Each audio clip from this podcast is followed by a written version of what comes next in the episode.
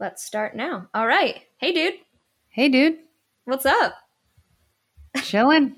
What about you? Welcome. Oh, not much. I was just gonna jump right into it. Okay, all right then. um, no, I'm good actually. Let me give you my whole life story. okay, no. Um, so this morning I woke up at 6:30. okay, I'm good. So that's it. That's enough of that. Um, but yeah, welcome everybody to episode 19 of Unfiltered. Damn, That is damn, damn, damn. 19. So that means the next episode is 20, which we Yes. promised a fun, lighthearted episode for that. So we are in the midst of figuring all that out. Um, so if there's anything you guys want us to talk about or do or see or taste or touch, let mm, maybe not touch. Let us know. Um, Not even you know. taste either, dude. We're in a global pandemic. Okay, but we had hot bananas and hot water in one episode. Oh, you're right. so You're right. You're right. If there's anything else like that, you know. Anyways, um, yeah. So welcome back to Unfiltered.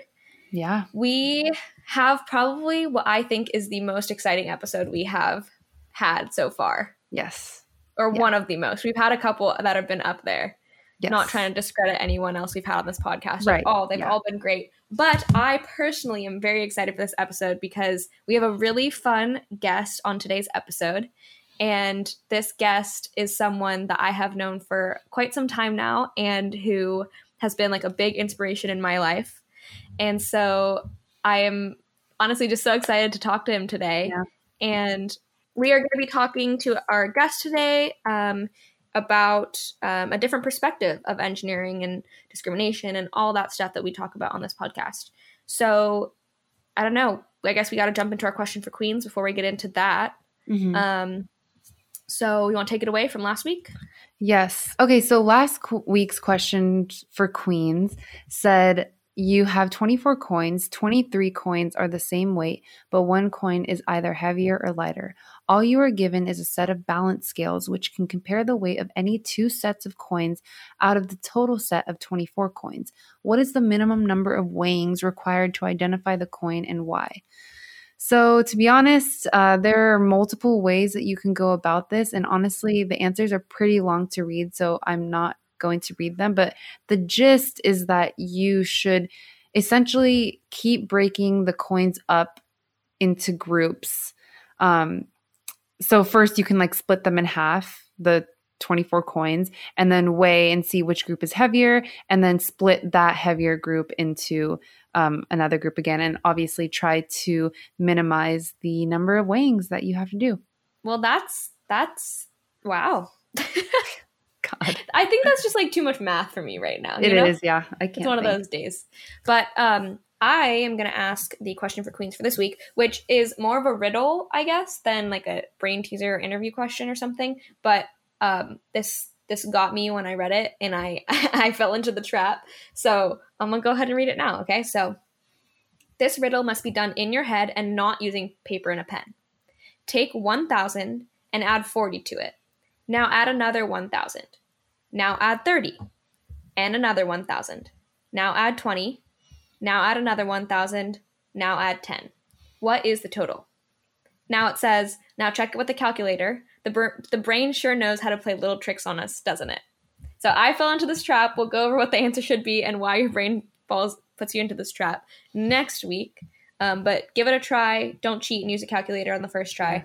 It's kind of interesting how our brain does this. But anyways, or maybe I'm just terrible at math. It could be that. Maybe everyone else gets it. I think a high possibility. Okay, great, awesome, thank you. Um,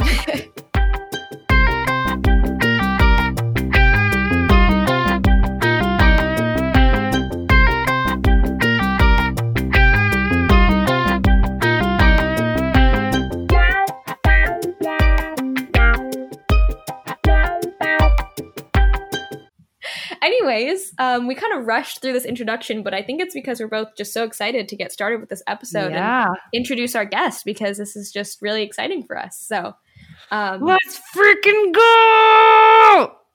I'm gonna have to mute that one out. I apologize to everybody listening to this in headphones because that's gonna hurt. okay. Um, but yeah, so I'm I'm gonna go ahead and, and introduce our guest. Some of you out there listening may recognize this person. Um, I met him about eight years ago. Um, his name is Stephen Eno. Um, he was actually one of my high school teachers that I had for um, three ish years in high school for multiple different um, STEM classes. And, um, but he got his BS in electrical engineering at Johns Hopkins University. And he currently is a coach at the Spike Lab and managing facilitator recruitment and growth at Synthesis School.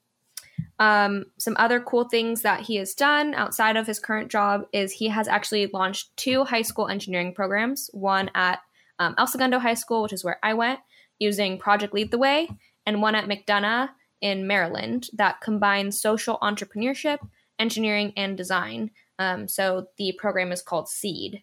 And then a cool fun fact, because you know we always got to throw that in there, is that um, he has a tattoo that celebrates his three boys and three of his favorite pop culture pieces, and he hopes to add two more key engineering culture tattoos soon. So um, I kind of just want to jump into this and ask, what are those?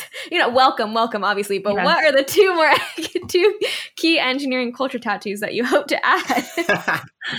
well, I'm Michaela. You know me. You know what I celebrate in engineering. I'm curious. What do you think uh, the two engineering cultural pieces are?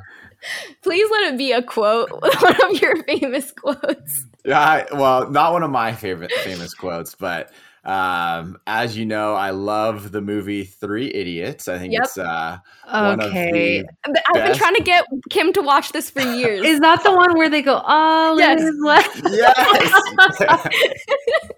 yes"? So that is the greatest movie of all time, and I would I, agree with that. yes, I continue, uh, as Michaela can tell you, I, I showed it to all of my engineering classes. I continued to do that in Maryland, and the last class I showed it to, um, there was one student who uh, wrote on the inside of her wrist during finals. She just wrote "all is well" uh, on the Aww. inside of her wrist. Oh my gosh! And I was like, "Oh my gosh, I have to get that tattoo." so um, I think I'm going to get "all is well" uh, tattooed eventually on my wrist. That is um, so good. Uh, yeah, so that's the first one, and then the second one, Michaela, you may guess this one from your roller coaster project. Okay. Um, yeah, what are your thoughts on that? I have no idea. so, um, so yeah, so I, maybe I should explain my tattoo as it stands right now. Okay. Um, so I have three boys: Benjamin, Connor, and Andrew. Mm-hmm. And so, since I have three boys, I'm not going to have any more kids. I I um, decided I got to get some sort of tattoo for them, and I love love Zelda, so I have their ah, name yes. have their names in a Triforce, and then in the center of the Triforce. Uh, we love, as a family, we love Harry Potter. So I have the Deathly Hallows upside down as kind of a warning for the oh, boys nice. in terms of what they what they chase after. And uh-huh. then uh, on the outside of the Triforce, I have uh, three our three favorite Studio Ghibli characters. Uh, I knew it was going to be Ghibli. yeah, that represents uh, kind of the virtues that I hope my boys uh, eventually can obtain. Um, That's so I have awesome. I have Totoro, which represents childhood wonder that I hope they keep uh, forever. And then I have Princess Mononoke, which represents um, courage and kind of fighting for what you believe in. Uh, then I have Princess Nausicaa that represents kindness. And so, um, so yeah, I just have that as a reminder for them. To so if you guys can't keep. tell, um, Eno's probably like the most inspirational person I've ever met. Yeah, I'm over here thinking, damn, this guy's like super inspirational. And also, that sounds like the most dense, nerdy tattoo I've ever heard in my entire life. But it's cool. yeah, no, thank you. Yeah, no, I'm definitely a huge nerd. And yeah, I try, try to find ways to inspire. So, yeah, so the additional engineering piece that I hope to add uh, right below the Triforce is uh, I hope to have Baymax's eyes.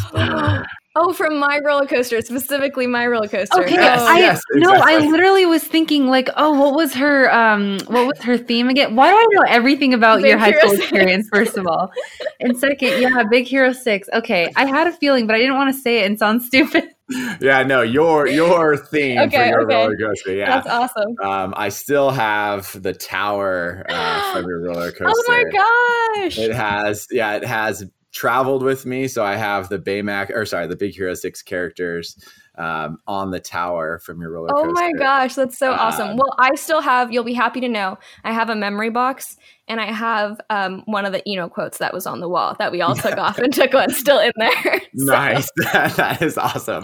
Which quote is it? I, I, can't even remember all my all those quotes. I don't even remember. I think I have two. I don't even remember which ones they are, to be honest, but they're there. I know that for a fact. Would nice. never throw those away. that, that's awesome. That is very cool. So yeah, so yeah, Big Hero Six is, I believe the, I think it's at the second favorite best movie of all time when it comes to everything, wow. but but engineering in particular, I think it's a great. So are you telling me that we didn't get the best documentation award because we actually had the best documentation? We just got it because you really like Big Hero Six. No, no, I think you, I, I mean you did sway me a little bit, but no, you, your documentation definitely rocked. Okay, wait. Project now that we're here, like four years later, I have to tell you something. I don't think we ever told you this. So, you know how our documentation, I, I, mean, I don't know if you remember, but we had like 150 pages in there or something because we were crazy.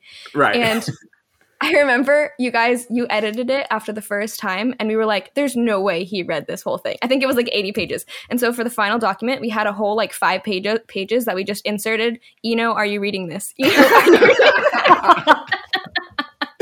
I so I I still have your notebook. So um yeah, I if but you also have to remember we edited the first version, but then the judges were the oh, ones Oh, okay. who looked at the Oh, that's awkward version. then. That's so, awkward. So I may not have seen the final version because it was all the judges at that point. We were like, there's no way he read this whole thing. like you had so many other ones uh, to read. Right. I I mean I definitely perused, uh, but I, I did my best. I tried to find the key points. wow. Anyways, still remember well, that to this, day. Steven, I feel weird calling you Steven because to me you're Mr. Eno, even though I've never I met feel you. Weird calling you. I'm still you're still just gonna be Eno to me. Like that's just I can't. Yeah, yeah. Either whatever is most comfortable. You can call me whatever. Yeah. okay. Well, Mr. Eno, it feels it seems like you have really developed strong relationships with your students. I mean, you're here with Michaela four years later after she graduated high school. So, like, I mean, can you tell us a little bit more about your background? She kind of introduced you earlier, but also what made you want to go into STEM education because you just seem really passionate about it. Yes. Yeah. Um, so after graduating from Johns Hopkins, I was working for a software company and uh, it was called Saba Software. And I was a technical consultant. I was uh, basically implementing software at places like Northrop Grumman, like big companies, banks, all like all over the country. Um, and I mean, it was fun. I got to travel. I got to customize software. So I was doing some Java programming. I was obviously like setting up servers and and doing these big implementations and like I saw this path ahead of me where like my boss was like, "Oh, you can become a project manager and you can start to climb the ladder like this mm-hmm. this and this and this." And so I like almost got to the point where I'm like, "Do I want to do this for like the rest of my life and like keep climbing this ladder?" And and obviously it was lucrative, like I could have like kept going. Um, but me, my wife at the time, she actually got a residency at Cedar Sinai. So we moved from Maryland to Los Angeles. Um, and I was working East Coast hours still. And so I had afternoons free. And so I was like, I'm going to go coach uh, high school football. Hmm. So I actually started coaching football at El Segundo okay. High School. And uh, as I was coaching, I'm like, man, this is awesome. I, I love working with kids. And um, I mentioned to the coach at the time, I was like, yeah, I've thought about teaching, like maybe one day. And sure enough, the next week, uh, the principal is uh, Mr. Garza back then. Mm-hmm. Um, he came up to me the very next week at a football game and said, Hey, we just got a grant from Chevron. We need someone to, to start this engineering program for us. I heard you might be interested in teaching. Like, would you want to do it? And so I was like, yeah, I mean, I would love to. Let me talk about it with my wife. And I think we were preg like I think my wife just got pregnant with our first child or mm-hmm. something like that, where it was like I knew that there was like I was gonna be like taking a pretty big financial mm. step back and like starting a family at the same time.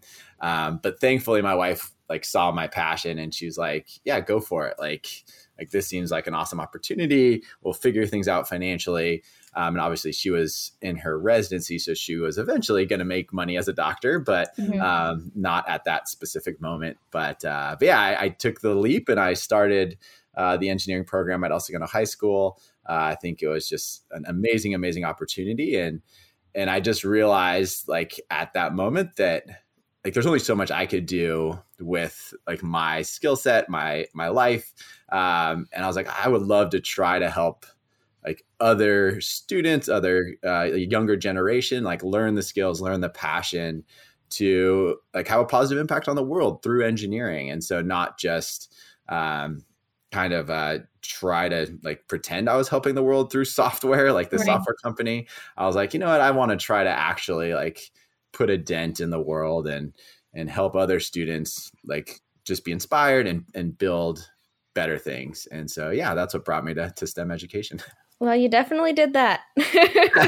Thank you. I'm, I'm still trying. I mean, I still think I have a long, a long way to go. I mean, obviously, students like both of you like are uh, definitely make teacher teaching re- rewarding. But but I again, I think like I, I like to think that my job is just beginning, and I hopefully hopefully still have a lot of inspiration and work to be done at this point. Yeah, mm. Kim, you thought you wanted to teach at one point, but then you were like, nah. Yeah, I, I have a lot of respect for people that want to teach and impart their knowledge on others. I think it's just not for me. I don't know. But you seem like a great, impactful teacher. And I wish I had someone like you in high school. Um, that would have been really great, to be honest. Yeah, thank you. Yeah, don't ever close the door on education. I think uh, one of the things that I've been noticing, uh, especially now, is that I think the the barriers to education and kind of the traditional, um, I guess, borders where it goes like, oh, I'm either a professional engineer or I'm a teacher. Mm-hmm. Like, I think that's going to go away. Yeah. Um, and I, I hope it goes away soon. Um, yeah. But I think there's going to be opportunities for engineers and professionals like both of you to um, to have an impact on younger generations in a much more meaningful way, where it's not like, oh, I got to get a teaching credential. Oh, I have to spend like like go through the traditional hoops like i think there's uh, those are the type of programs i hope to to kind of build because there's so much there's so many smart people there's so many um, interesting people like both of you like with your podcast and, mm-hmm. and with everything else like they're like education shouldn't be like this closed yeah pathway. that's a good point. be, yeah. a lot more open. I definitely agree with that. And honestly it's great having you on this podcast because something that I envision for the future of education is just topics or different classes that are available that are more interdisciplinary. And it seems like you've already kind of have experience in developing a program like that because uh, like michaela mentioned earlier you developed a program that kind of combined entrepreneurship with stem. And that's kind of something that i want to do but i want to combine science policy with engineering and you know maybe one day teach that but could you talk a little bit more about why like what made you want to launch these interdisciplinary programs specifically in high schools and like why entrepreneurship with stem yeah great question i mean i think in general school's way too siloed like uh mm-hmm. like there's no mm-hmm. reason to have everything separate when yes. obviously in life like you don't say okay i'm gonna sit down and do my English for this paper right now. Like you're you're always communicating, you're always problem solving, you're always going to be using like mathematical thinking and, and analysis in some way or form. Um, so yeah, we just create like education has just created these false silos, mm-hmm. and so like we the, the teachers and myself who kind of launched that interdisciplinary program like that was our starting point. Where like we know this is wrong. Like we know this isn't mm-hmm. true to reality. Mm-hmm. um, and it was actually one of our students who had all three of us separately. So the first year i was at that school i was just teaching engineering by itself. And uh, there was another teacher teaching social entrepreneurship and another teacher teaching design and a student that had all three of us is like you guys are all talking about the same stuff. Yeah. like you're, you're, talking about solving problems using the design thinking process but you're just doing it in different ways. And we're like oh my gosh like like you you hit the nail on yeah. the head.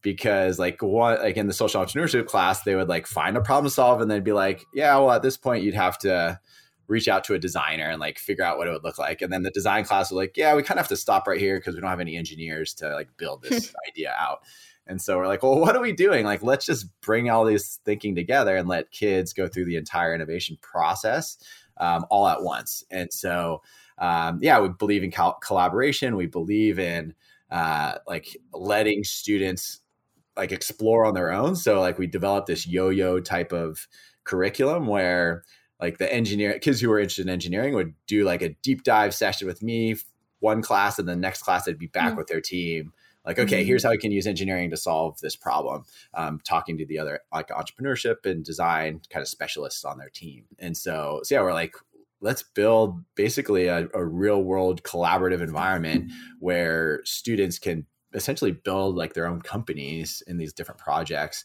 Um, so yeah, that's why we we did it. We thought we we try to prepare students for the world instead of preparing them for tests. yep. Honestly, Sorry, like the most ahead. valuable thing. No, I agree. Yeah. I think that's what I hated like the most about even undergrad. It's like you yeah. you kind of feel like you're leaving high school, you're going to college. It should be different. You should be focused more on your major or whatever. But at the end of the day, it's still you're worrying about your grades, you're worrying about your tests, and like you're not actually learning this material or actually being able to apply it necessarily. Um, right now, and I'm a teacher's assistant for chemical engineering senior design, and it's honestly so sad because all of my students are just extremely concerned about the grade they're going to receive and they expect to be spoon fed all of the information. And they're just so confused right now because they don't even know how to think about going, uh, like, uh, you know executing this project. And it's just like you're at the end of your degree and so the university really or the, just the whole education system really messes with students heads because they they have this like skewed perception of mm-hmm. what a project should look like. So programs like that honestly sound really great. And that's why, like, I, I, say, I still say, I know I mentioned this at the beginning, but I still say to this day that, like, I feel like I've learned more about engineering itself through that program that I did in all of my undergrad because undergrad, mm-hmm. yeah, it's important to have those technical skills and to learn the calculus and to learn all the physics and whatever. Um, but like in terms of actually applying engineering, what how often am I actually going to be doing those calculations? Once every f- six months. It's like it's more about learning to um, identify the problem and do all of those, you know, the engineering design process and i i think i had one class in undergrad that we kind of touched on the engineering design process you know? Obviously it depends on the university and the school but i still to this day stand by the fact that i feel like i learned more about engineering as as a concept i guess in high school than i did in undergrad. Yeah and that's i mean you both touched on major issues in the education system and uh, yeah, things that that I hope to to continue to to kind of chip away at, and I think it is changing, hopefully a little bit, but but like you said, it starts with grades. Like I think. Yeah. Uh, like going back to three idiots a little bit like like yes. grades just determines so much of like how students approach learning and and like you said it it, it jades their view of what like learning actually is and yeah. and it like it, from such a young age it corrupts like their their joy and their like their understanding of beauty through learning and it's it's hard. And so yeah there's lots of things that that need to change but but hopefully it's it's kind of happening a little bit. Um, there's lots of startups that are exploring it. Um, i know like one startup's trying to like basically get rid of the sat in different ways. Um, actually a few different startups are but um, yeah i think it's happening a little bit mm-hmm. but uh, it's going to take time and and yeah it's like I just I just hope students can build more. Like just yeah. create like like Michaela, like you said, like go through the engineering design process. And if if if you don't know what that is, like use design thinking. Like just mm-hmm. use something simple where you're identifying problems, you're doing some research, you're testing ideas and yep. you're gathering data and you're iterating. And and once people realize like that iteration process like is a good thing and not a bad thing, because like like you said, school's so linear and like you get to this grade and you worry, like that just blows me away. Seniors in college, like, oh, I'm worried about my grade. It's like yeah. this is a chance to like explore, yeah. to to fail, to try again. Yeah. And it's like, well, I don't know. But it's I I mean, I totally understand why they're probably feeling that way. Yeah. Yeah. I mean, it's a whole cycle because you're told from day one that especially in engineering, you need to have a good GPA to get a good mm-hmm. job after, you know, so that just like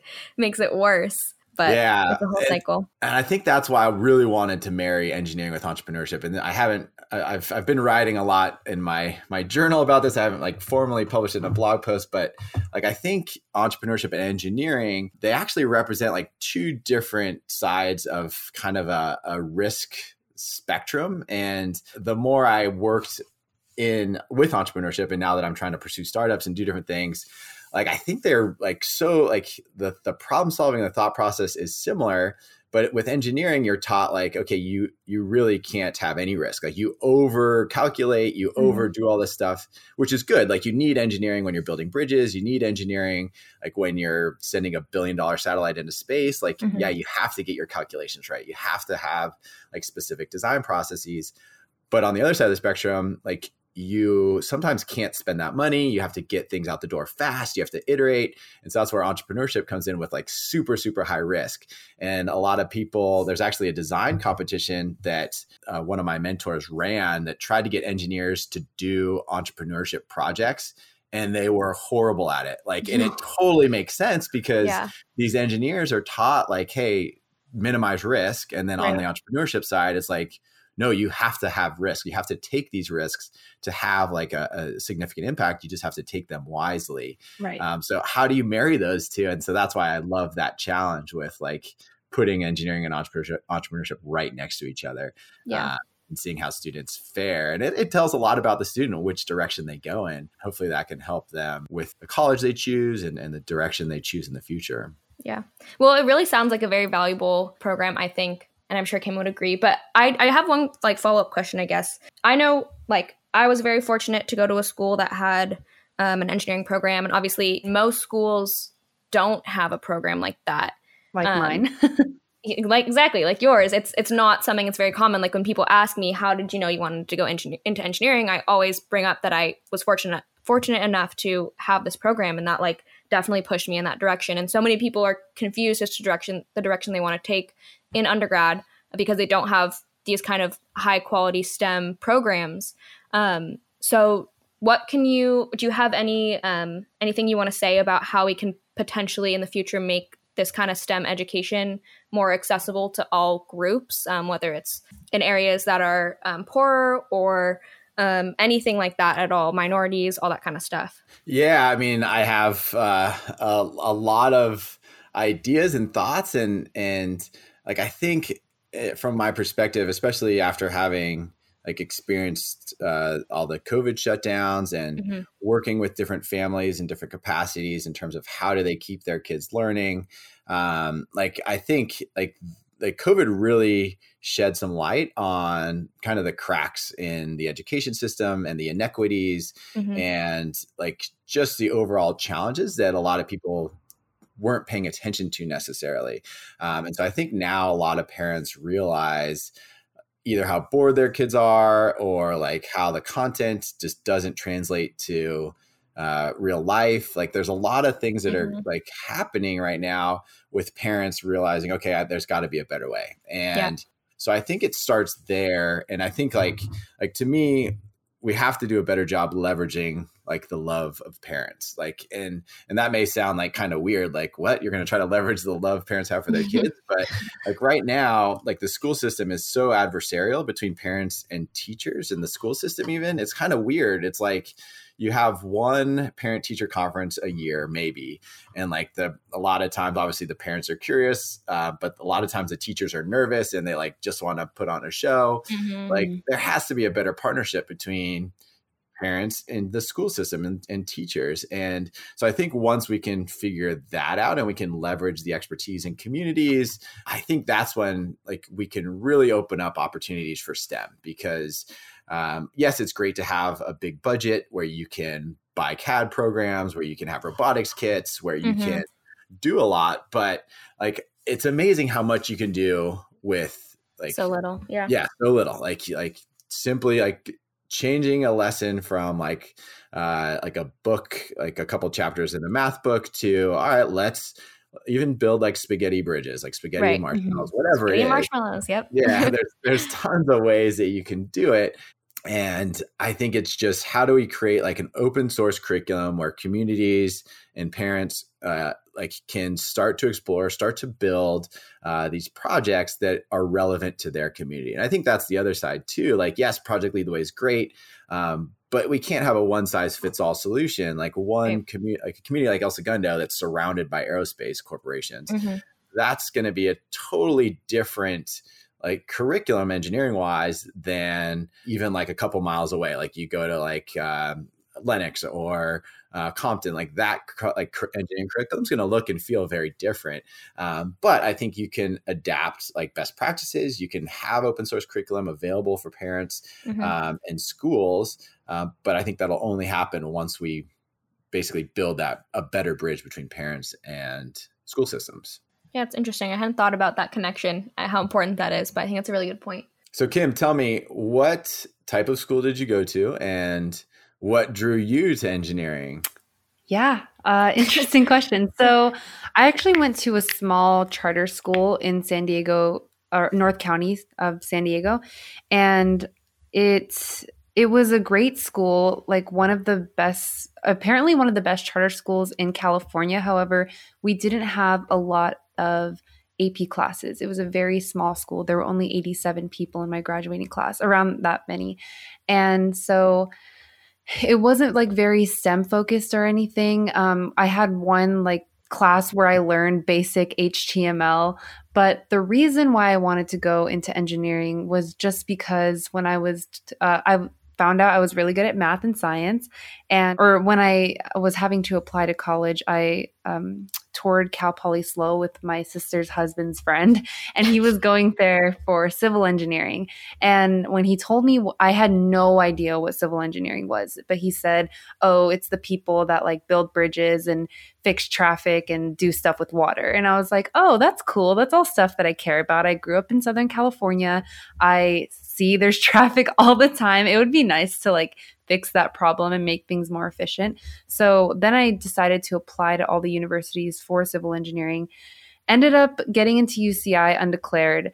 Took general chemistry. Sorry, I told this story before, but I took general chemistry. Um, fell in love with chemistry, wanted to take organic chemistry. And then I was like, okay, I'll just double major in civil engineering and environmental engineering. And then Michaela was like, why don't you just major in, mechem- uh, what is it called? Chemical engineering. Chemical engineering.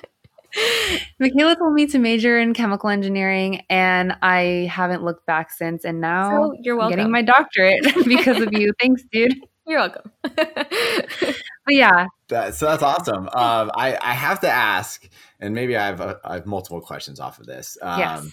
Uh, number one, if there wasn't a lot of APs, I'm guessing your charter high school focused on something else to help differentiate it from the rest of the country and, and help you get into colleges like what what do you think differentiated like your experience from like a traditional public school experience i think the smaller classroom size was really what differentiated our school from others and i know there are other schools that have small classroom sizes but that was like the the big thing that I noticed because there was a lot of one on one time with my teachers. It was a very community based school. We had a very, very weird culture. Um, I don't know if you've heard of the Saxon textbooks for high school math. Oh, yeah, yeah. Yeah. So all of our textbooks were written by John Saxon. I can't believe I just remembered his name, but that was his name. And we literally had a day before Thanksgiving break called Saxon Day, where we had the entire day off from classes, but we would all go to the auditorium and there was basically a giant like talent show dedicated to math skits. So for example, um, every year we had a teacher his name was mr enderman. He would write a musical that was based off of a popular disney movie but related to math. So i starred in the beauty wow, and the beast one and in well i was the mom but instead of whatever her name was i was called mrs graph and i dressed up as a giant piece of graph paper and I sang a song in front of the whole school. So we had a day like that and we had a lot of different days like that where we would really celebrate like these quirky things in education. So i know that like colleges don't really care about that but that kind of community was really really beneficial for me and made me love learning in high school. Yeah that's basically my high school in a nutshell. Yeah no that's awesome. Thank you for for sharing that. And like I think what you just said, the love of quirky learning, like like that is way more important than AP classes. Yeah, like for sure. And yes. like that's like I'm. It's so hard for me. I got my boys are very different. My fourth grader is like a lot more like likes to be compliant and likes to follow the rules and so he actually thrives in a school system like it's good for him mm-hmm. to be mm. back in public school because uh, i was homeschooling my boys for a year mm-hmm. um, my middle son like is super curious like loves asking questions like like our homeschool day would be like going for hikes and he would just ask like hey like what's what's the science behind like the like the way this plant is growing? Like tell me a little bit about like the physics of how this water's flowing. Like he just loves asking questions. Um, and so he's now in like a traditional classroom. He's like dad I, like this is so hard. Can we just go explore and like ask Aww. questions? And i'm like so it's hard. Like it's yeah. it's it's hard because my wife obviously is more traditional like really wants to have like my my boys to be in a community, have friends, mm-hmm. which I mm-hmm. totally understand and is important. Um, but I'm also like, I we can't sniff snuff out that curiosity and that right, love for learning. Um, so yeah, but I, my second question, Kim, yes. I'm curious. So I actually stole a huge piece of curriculum from UCI, uh, the chemical engineering program, because okay. for years, like like Michaela, like I never taught chemical engineering at El Segundo because right. I couldn't figure out how to integrate it in the curriculum.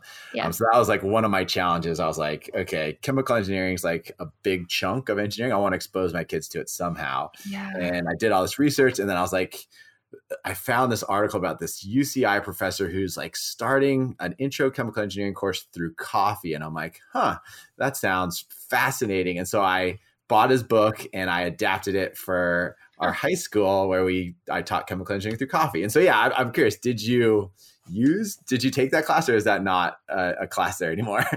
I did not take that class. I've well, never heard of that. Yeah, yeah what was, who's the it? professor? Um, I don't have the book anymore. Let me shoot. Let me see if I can find it real fast. I, I can look it up. So it was fascinating because I like he I actually reached out to him and I I uh, like picked his brain on like what I could change and how I can make it for high school. Yeah. Um, and I, th- I thought he was like maybe it's famous in the engineering education STEM education circles, but I was like I thought he was pretty famous for his um, his curriculum that he developed. Um, and I, let me see if I could find his name, but uh, I would love to read this book because actually I never heard of that class in my entire four years being there. Um, but I've always wondered, like, how can because I think it's great, first of all, that you want to implement chemical engineering in your curriculum because, like you said, that is like a huge chunk of engineering. And I feel like it's kind of hard to do because a lot of times when you think of these after school programs where people or kids in the inner city are, um, being taught things in STEM, it's always almost always like coding or robotics. So, you know, right. that's electrical, mechanical engineering, but you can never really show any aspect of chemical engineering because it's really hard. So, I'd be curious to know like how did you cater it to high schoolers? Uh, yeah, so it was it was hard because number one, I didn't drink coffee at the time um, when I first started it, um, and a, a, lot of high schoolers don't drink coffee. So right. uh, like I thought it was like this accessible uh, medium, um, but nobody really liked it. So the first year it was actually horrible in terms of like the taste and production of coffee, mm. but in terms of like uh, like chemical engineering concepts that that we walk through, like it was cool to help them realize like okay like what is chemical engineering and i just framed it as like you you have some input that is not that useful but you yeah. want to create a process that makes like this this input way more useful and so like green coffee beans by themselves like humans can't eat, they can't use. But once you design a process where obviously you're roasting the coffee beans, um, you're grinding them up to a certain level, you're using a certain temperature of water, um, obviously a certain amount of, of grinds, etc. Um, you can then start to optimize the process. And so, um, wow. obviously, like somebody already designed that um, yeah. chemical engineering process. So, what makes it a little bit of a challenge is we we obviously don't have uh, uh, the correct like uh, tools to yeah. to go through that process as like a professional coffee um, shop would or like a professional right. coffee roaster would. And so, like, part of the curriculum that this guy put together was uh, to use popcorn poppers and to like start to have creative ways to measure temperatures to um, figure out like is the coffee bean getting burnt or is it getting like like roasted a certain amount of time um, and then obviously you have to like have a hand grinder to, and and figure out like how finely do you have to grind it up um, right. but like the extraction like the extraction part of it was like the most interesting because like you had to measure your inputs in terms of how much water is going in, how much is yeah. actually being soaked into the coffee and not coming through the filter. Um, and then we actually used a uh, light spectrometer to actually measure um, in the coffee. We would measure like the parts per million, like how much is actually absorbed in the water and so um, he he like pointed me to like affordable devices where I could measure all of these kind of input or all these points along the process and how the students can kind of optimize it along the way. Um, and so, so yeah, it was awesome. And, and I may have actually mixed it up. I, I, I think there's like two teachers, one at UC Davis and one at UC Irvine. And I can't ever remember who mm. started it. Um, so yeah, I was wrong. It was, it's actually at University of California, Davis, where this guy teaches.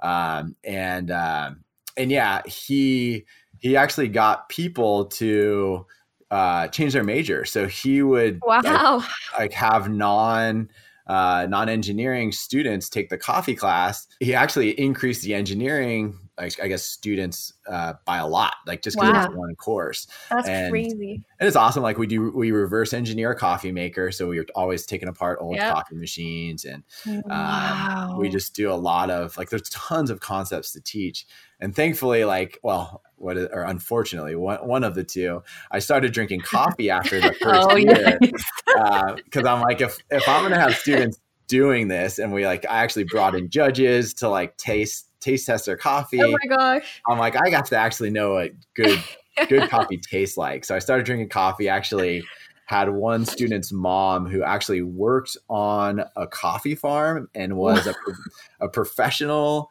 coffee taster. So, awesome. so, she came in and taught me how to like actually like taste so coffee. But uh, yeah, it's that was like one of my like favorite finds in terms of like how can I get students excited about all of the engineering fields and so that was like my my goal is i wanted to have a chemical engineering project a mechanical engineering project an electrical engineering project and a civil engineering project wow. that way they at least had some like the fundamentals uh, knowledge of like okay I, I like this one the most i want to go this way um, and and yeah, that was that was my my goal. Kim, do you understand now? so shook, dude. You literally have the greatest teacher. That's so wild. Like honestly, from behalf or on behalf of all chemies out there, thank you. Like we need people like you to inspire the youth to yes. join our field.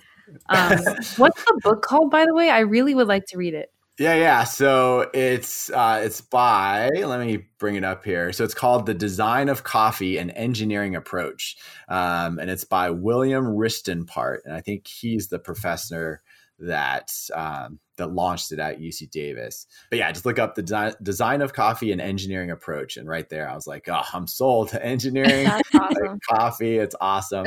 um, and yeah, that was the. And again, I didn't come up with that. I totally stole that from this guy, and he right. was he thankfully helped me adapt it at the high school level. Um, and so there are there's great programs out there, but but like you said, unfortunately, it's not evenly right. distributed across the country. Um, kids should have access to this. Like, yeah, like why? Like it's you just buy some Mr. Coffee, start taking them apart, and like start letting kids come up with a better way to go from green bean to, to coffee cup. Yeah, um, and it's like that's the type of experiential learning. That's the type of like just freedom that students need to have. But again, how do you do that in a school system that values conformity and grades and like not the actual learning? That's the challenge is like shifting the and it has to be the parents mindset because that's what i i realized running into during covid is like so many parents are like can you just do this for me? And i'm like no no I, can't, I can't be at like 30 different houses teaching families like we have to have some sort of partnership um, where like parents are like finding these ways to inspire their kids and using their intimate knowledge of their children like they know them better than anybody else like let's bring that knowledge and then let's adapt the curriculum using that knowledge for the kids so that they're inspired so that they have all the resources that they need and that they're actually interested in school. Like every kid should leave their school day saying i love learning. Like that yeah. should, like that should be the only measurement. Like yeah, full right. stop. No no grades no nothing else but yeah. um, it'll take a while to get there. One day. One day yeah. maybe. That's the dream. Um yep. okay Kim is still shook. I can. I'm literally I blown away. Well, right I'm blown away right now. I just need to take a sip of water. um. So I don't mean to bring the mood down, but I did have one question, switching gears a little bit, um, that relates a little more directly to like the topic of of our podcast is obviously we're here um, giving our perspective as women in engineering and all the challenges and difficulties that we face. And so um, i like have recounted on this podcast like um, as crazy as it sounds you're 14 15 16 however old you are in high school but like i had experienced discrimination in my engineering classes um, at that age in high school. And so i was wondering from a teacher perspective have you ever witnessed that yourself? And um, how you go about handling that, I guess, um, and and or supporting um, whatever minorities are facing this discrimination. Yeah, and uh, unfortunately, like that was the reality of a lot of my engineering education uh, at Johns Hopkins. Obviously, like I think there as an electrical engineer, there were maybe two girls uh, yeah. in my class that that majored in electrical engineering um, and so they were always the minority and like back then like i i wasn't as perceptive of it um, i just was trying to keep my head above water and, right. and pass and, and graduate um, and so like i didn't see like I, wasn't there to support like those girls. I like mm-hmm. they were mm-hmm. very smart and they did well. Um, so I don't know their experience overall, but as a teacher, um, yeah, I mean, I think it's it's tough because obviously as a male engineering teacher like i wanted to do everything i could to support the girls in our in the class and michaela you can uh, hopefully speak to this like yes. i i did everything that yeah. i could to push yep. girls because i knew that like they had an uphill battle and there's con- it was constantly like the guys in the class would say oh yeah mr you know you're just saying that because because they're girls. I'm like, yeah. I'm like, yeah, they're girls, and guess what? They have it way harder than you do, and like, there. and like, but it's hard, like, because the obviously teenage boys don't realize that, right? Um, like they don't realize the broader engineering culture, like that I went through, where it was only a couple girls, um, and there's just so much like small, like I don't want to say like micro aggression things, but there's like yes. small things that like women have to face uh, throughout uh, society, throughout their schooling, that has a negative impact on their experience in STEM courses, their uh, perception of themselves in STEM, uh, and so uh, that's why I was like, like girls need extra support, and they should be getting mm-hmm. extra support because they have this uphill battle. Um, and like I would say over and over again, like like equal does n- it never means treated the same. Like all the right. guys are like, well, why aren't you treating them like this? And it's like, okay, like like they are working so hard. They've like like especially the girls in in my classes, they like put in like so much effort and and they like go above and beyond so often it's like yeah i'm going to give them the benefit of the doubt a lot of times and if they they do certain things that like i would probably not let slide for the boys like like so what like that's going to have to mm-hmm. be the way that it is um, and some people might say oh well you're like making it too easy on them like you're not like preparing them for the future um, but i think it has to be that way until like until there is like more equal opportunities and and like yeah. even at the the private school that I went to like there was a really wealthy family with three girls and they mm-hmm. the first thing they said is there's a huge discrepancy in the number of girls in your STEM classes. And so, mm-hmm. like, right away, like, what are you going to do to make that better? Mm-hmm. And um, I was like, okay, let's build a girls who code club. Like, let's have a, a, girls engineering like club to build a car, and like, let's do these different things yeah. just for girls because like society doesn't like show girl engineers like like at least it hasn't in the past. Like I think that's changing a right. little bit. Um, like that's why Big Hero Six is so awesome. There's a, a mm-hmm. female mechanical engineer. There's a female chemical yeah. engineer um, in the movie, and so I think there there are some better instances showing up. Um, but there is discrimination. I think yeah, it's yeah. it's just calling it out. Like again, I, I, hope I did a decent job. I probably could have done things better, but it's calling calling out uh, when it happens and making sure it doesn't happen again. Uh, but most importantly, I think it's creating a culture uh, for the girls to thrive. Um, and like that's why I'm so thankful of Michaela, like you and your friend group, um, because mm-hmm. like you you all created that culture where like it was it was normal for girls to be the leaders in a STEM club, in a STEM course, um, and the guys like the guys knew that like like the guys knew that you mm-hmm. all were going to lead the way and like yes there were some some guys that would try to lead and that would like work hard as well um, but that just became the culture of like mm-hmm. hey like yeah. the girls are just on the equal level if not better than the guys um, so it is creating that culture and i don't know i, I would turn to you michaela um, just how did you do that with like your friends with with the robotics club with the stem classes because to me like the culture coming from the ground up is is probably more important than anything that i did um, and i, yeah. I just foster it i guess. Yeah no definitely no.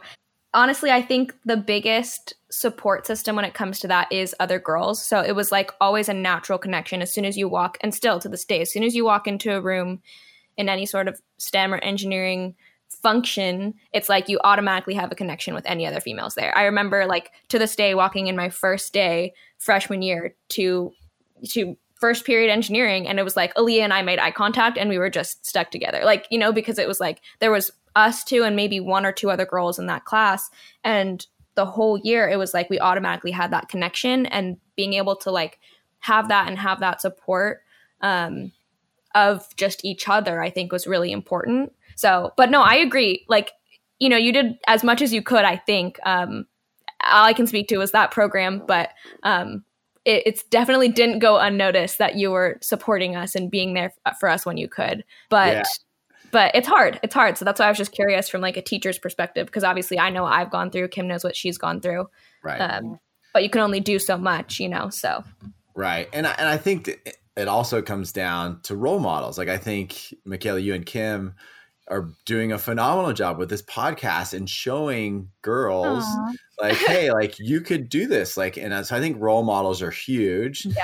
um, and and i think mentorship is huge too and i think like that's something that is growing so um, and this may may give both of you an idea of what maybe a future education company might look like mm-hmm. um, but but like for an example like i work for this company called the spike lab where it's one-on-one coaching with students uh, to build what we call a spike but basically it's just a, a big project um, that can kind of set them apart throughout the college admissions pro- process and so mm, okay. um, so basically we spend um, however much time it takes to to like identify a problem go through the uh, design thinking process like go like use whatever engineering they need use whatever entrepreneurship they need um, to eventually like build out a company essentially um, and, and launch this this project. But it's one-on-one mentoring. Um, obviously like we have to figure out how to scale that up so more people have access to it.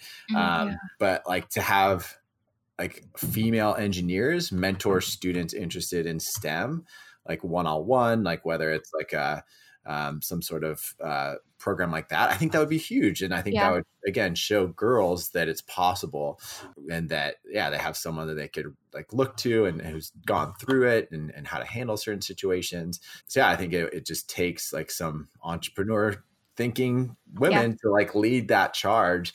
Um, and again, I would uh, like love to help out in any way I could about that. But again, I, yeah. I didn't experience it. So I, I don't, right. I would I would turn to both of you to help out with something like that. Yeah. Well, we always say that we've had several guests on, and we and we always cl- try to close out our podcast by asking what you think um, both men and women can do as an individual to basically make an impact on the the field and to basically bring awareness to the discrimination that people experience, all different minorities. And we've had a lot of people say that like one of the most powerful, a lot of women say that one of the most powerful thing is men like uh, male advocates. And so I can attest that you are one of those. And so we appreciate that. But I, I would ask you the same question um, what you think people can do. Obviously, you know, it's like companies can only do so much, schools can only do so much, but what can an individual do for themselves and for others um, to bring awareness to the problem? Yeah, I mean, it's a such an important question and, and such a difficult one. And I, like I like my mindset always comes back to education. So like that's where my passion lies. That's why I think the most impact can happen. And I think the earlier we can educate kids, uh, like that celebrates diversity, that celebrates different experiences, different ways of thinking. Like the earlier we can do that, the better. And and specifically when it comes to STEM, like the earlier we can help like students realize the power of diverse thinking in STEM, mm-hmm. uh, particularly, and how like if a, if if kids can get like become a part of a team that's in a STEM field that has a diverse background, like you literally can build the future. Like, do like anything. Yeah. That's all you need to tell these kids. Like, if yeah. we can somehow translate that to everybody and say, hey, it's good if you have yeah. uh, different genders, different races, different backgrounds, different socioeconomic status. Like, it's really, really good if you have a team that has these different perspectives, that has a STEM interest in STEM and once you have that, guess what? Like you could build the next SpaceX, whatever it is. You can build mm-hmm. these companies, these that have like world changing impacts. Um, or you could solve a more local problem if you want to, but you could build the future that you want. And so I think like that's like if we can get that message to kids in a yeah. way that mm-hmm. translates um, and that allows them not only to hear it, but to do it. Like, right. so like, we have the technology, we can connect kids across the world, across the country. Like we can have boys and girls like collaborating in a much like safer controlled environment that celebrates those things and allows them to learn stem like we we have the technology the question is like do we have the will to like actually right. make it happen and i hope right. we do as as a country and i hope we we can figure out like the the hurdles to jump over to make it happen um but yeah i, I think it's it's it is a huge need and we need to to drive that point home versus like well how do we get kids to raise their reading and and math right.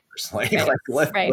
let, us focus on what's most important here. Yeah, so, yeah, yeah. I, I, that's a my long answer. Sorry, hopefully that helps. no, no, that's no, it's yeah. Thank you. Um, well, this has gone on too long, which is good. We had a lot to talk about. That's good. I honestly was so happy. Like, yeah. it was just so good to talk to you. And um, this was like probably one of my favorite episodes so far because I just think it's really interesting to get a different perspective. Having, I think, a teacher perspective and a father perspective, all of that is really unique and it's been uh, just a really interesting conversation. So thank you, Mr. Eno. Yes. You're always going to be Eno to me. I'm sorry, but thank you for, for joining us. Yeah.